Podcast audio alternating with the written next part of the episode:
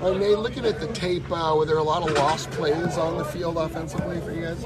Uh, no. It's just we, we just got to execute plays a lot better. I mean, I still believe in our offense. Our offense is really good. We just got to execute plays better.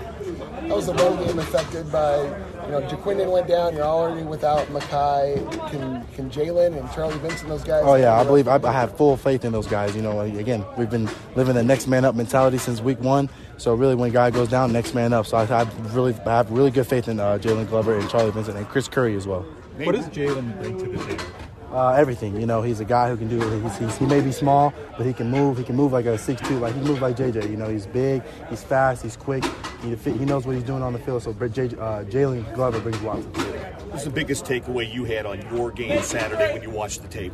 Uh, just when things were going bad, just got to move on to the next drive. You know, had a couple fumbles there. You know, uh, some drives didn't go our way. Just you know, we just came on the field. We just kept pushing and pushing the full 60 minutes. Uh, you know, we didn't score enough points, but we just we played that whole 60 minutes and got the win.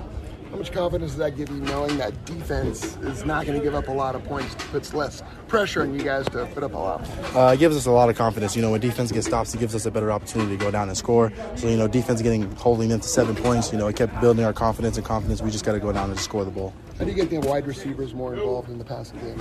Uh, really just uh, just timing, protection in the pocket. You know, um, we were lacking that a little bit, but I know it's gonna it's gonna pick up this week. And I, I still believe our O line is one of the top O lines here in the nation. So really, just be able to get the uh, ball to the receivers, just gotta have that protection.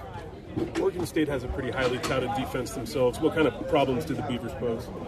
Uh, you know their their defense is really good. You know they got a good uh, they got good DBs, good front seven. So really just got to study their film.